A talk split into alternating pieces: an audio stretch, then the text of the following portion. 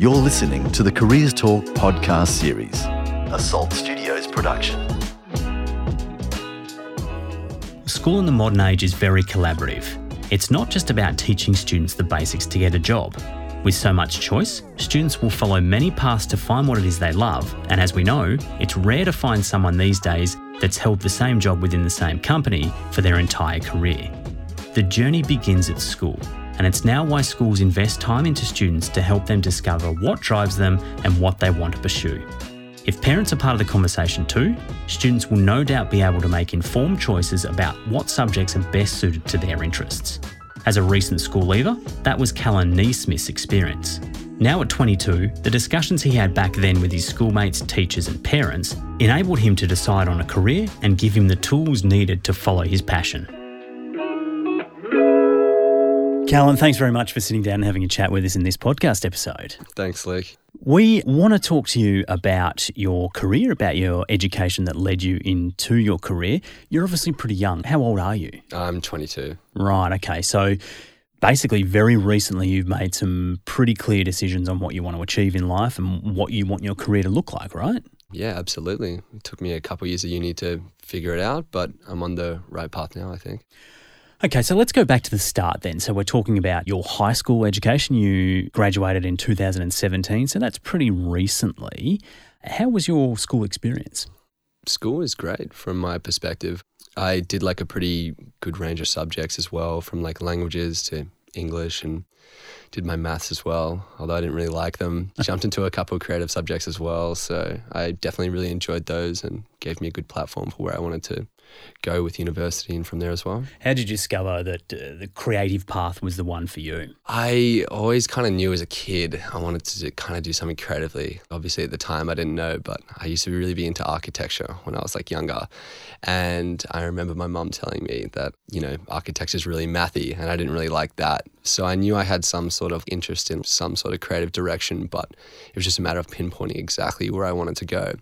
And then I did Viscom in year 12 and year 11 as well. And that's where I figured out, oh, yeah, I actually really like this. I imagine your mother was someone you relied on quite heavily here, right? Given her chosen career path, which is helping others choose their careers, right? Yeah, she's fantastic. What are the, some of the conversations you were having there to discuss and discover what you wanted to do? I guess she nudged me in as many different directions as possible. You know, which ones do I kind of like?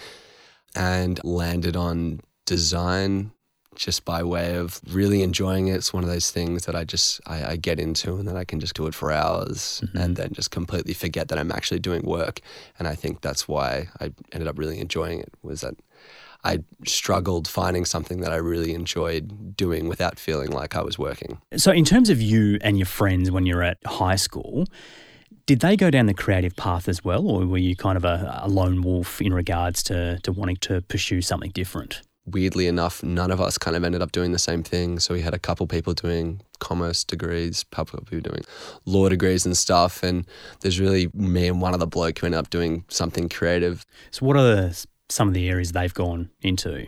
I guess we're all a group of relatively smart blokes, I hope. but they're all doing the sciences and the commerce and the laws and things mm. like that as well. So you're definitely a really smart group of people, but very different in our academic tastes. Mm. What's the driver for you to just continue down that path, knowing that potentially these people, your mates around you, are going to have that stable, steady job, uh, career? Has there been any thoughts given to that that it's just the passion that's that's driving you to get there? It's definitely not something that crosses my mind a lot. But it's it's definitely a bit of a problem when it comes to the creative industry is that it's not as stable as other jobs per se.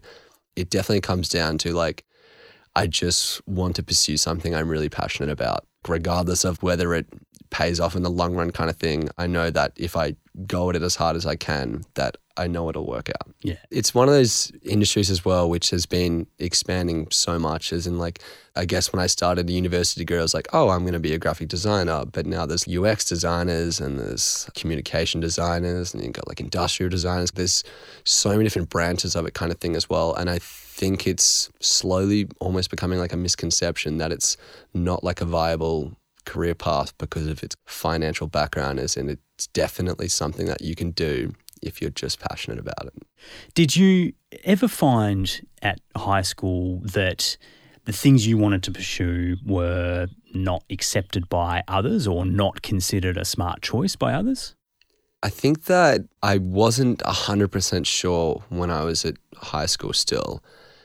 I think that I kind of got caught up in the muck of year 12 and just trying to get through it kind of thing that I didn't give a lot of thought as to like, oh, where do I really want to go with my career path? And I think it came down to just trusting my gut. I feel like once people got into university and you you know, try your hand at something, you know pretty quickly whether or not this is something that you want to do. If you really like it, you'll end up just doing it anyway. What are some of the things you did learn at university that are directly relevant to graphic design now? Well, personally, I'm at Monash. So I think Monash does a really good job at helping people. It lets people try all the different design routes. It'll give you a chance to do some UX design. It'll give you a chance to do some motion design. It'll give you some chance to do, you know, some graphic design, a bit more traditional, which is fantastic in that you won't box yourself into just uh, one kind of design space. You can become like a bit of a jack of all trades, which is definitely a path some people in my degree have decided to take is be the best at everything Whereas some people find that they end up specializing in one of these routes they take. And, you know, both have their benefits. Yep. Are you the best at everything? Uh, absolutely not. Come on, you're allowed to talk yourself up. Oh God, I so wish, you, but there were so many talented people yeah, at yeah, university yeah. that you're exposed to. Mm-hmm. Like it's it's really like you are a small fish in a yeah in a big. Uh, so for you, then, were you more interested in specialising in a particular area? Well, I think that there is still time for me to decide exactly what creative path I want to take as well. And talking to people in the industry has helped me understand that people have career changes, but within the same industry. And so I think that at the moment I went from starting university, as I said before, being like, oh, I'm going to be a graphic designer because that's the only kind of designer I know and that everyone knows. And I've moved more into, or I might want to become like a digital designer, for example, or I like the idea of being a UX designer. And it really just takes time and being in the same industry space means that you're not having to learn a bunch of new hard skills all the time as well. It's one of these areas where you can jump across these different touchstones, provided you have a foundation and you know enough confidence to kind of back yourself mm-hmm. as well. What are some of the things you've learned going through university that have been relevant to to where you are now? A big thing that I learned from going to university, I probably two actually. The first one was like the importance of networking and not networking in just the sense of talk to people so you can get a job with them later on in life. Building relationships with people in the industry because with social media and how interconnected you can be with everyone, it's so easy to talk to people and find out what they're doing. And reaching out to someone could end up being like an opportunity six months down the track. And the second one definitely was the whole like discipline thing of like, can you put yourself in a studio, for example, for four hours and work flat out? And is it something you're going to enjoy? And is it something you can see yourself getting bored of quickly? Or is it something you could do for like weeks on end and still keep doing it.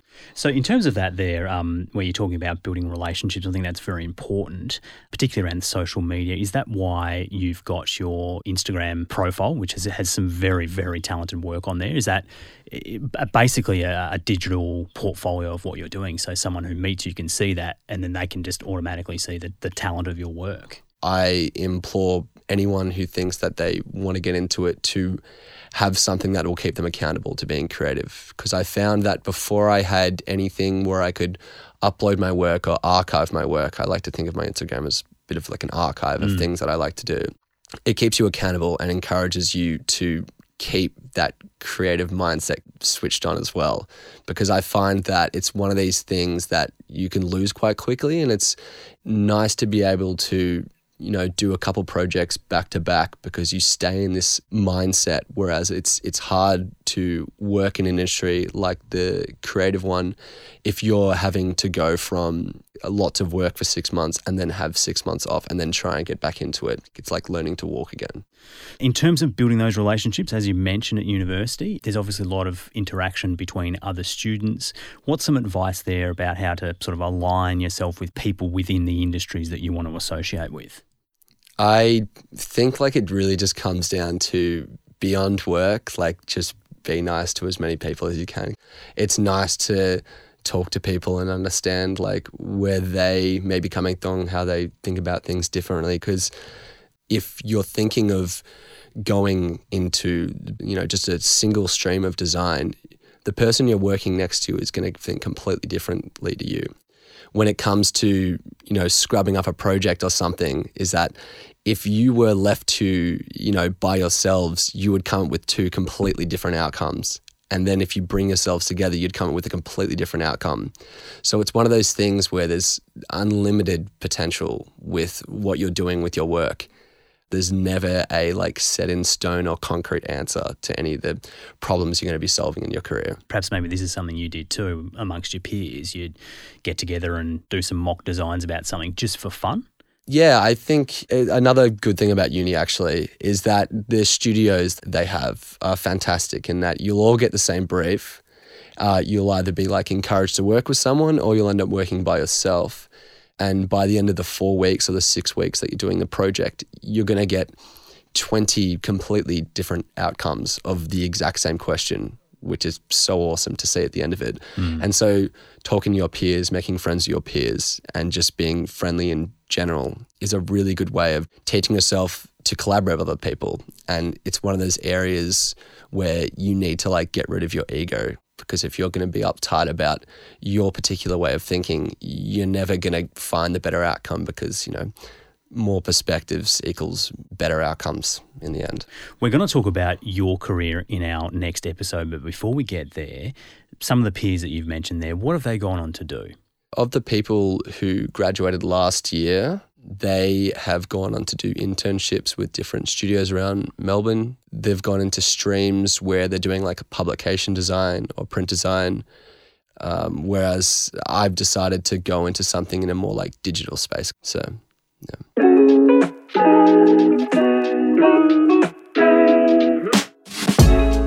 as you can hear, Callen loved the collaborative approach to his education, either through working with others or seeing the ideas and designs of others come to life. That's vital when stepping into your career because in a professional environment, you'll be working with many different people who each have different ideas and wants. In our second episode with Callen Neesmith, we discover how he's pursuing his passion for graphic design in the gig economy. You're listening to the Careers Talk podcast series, a Salt Studios production.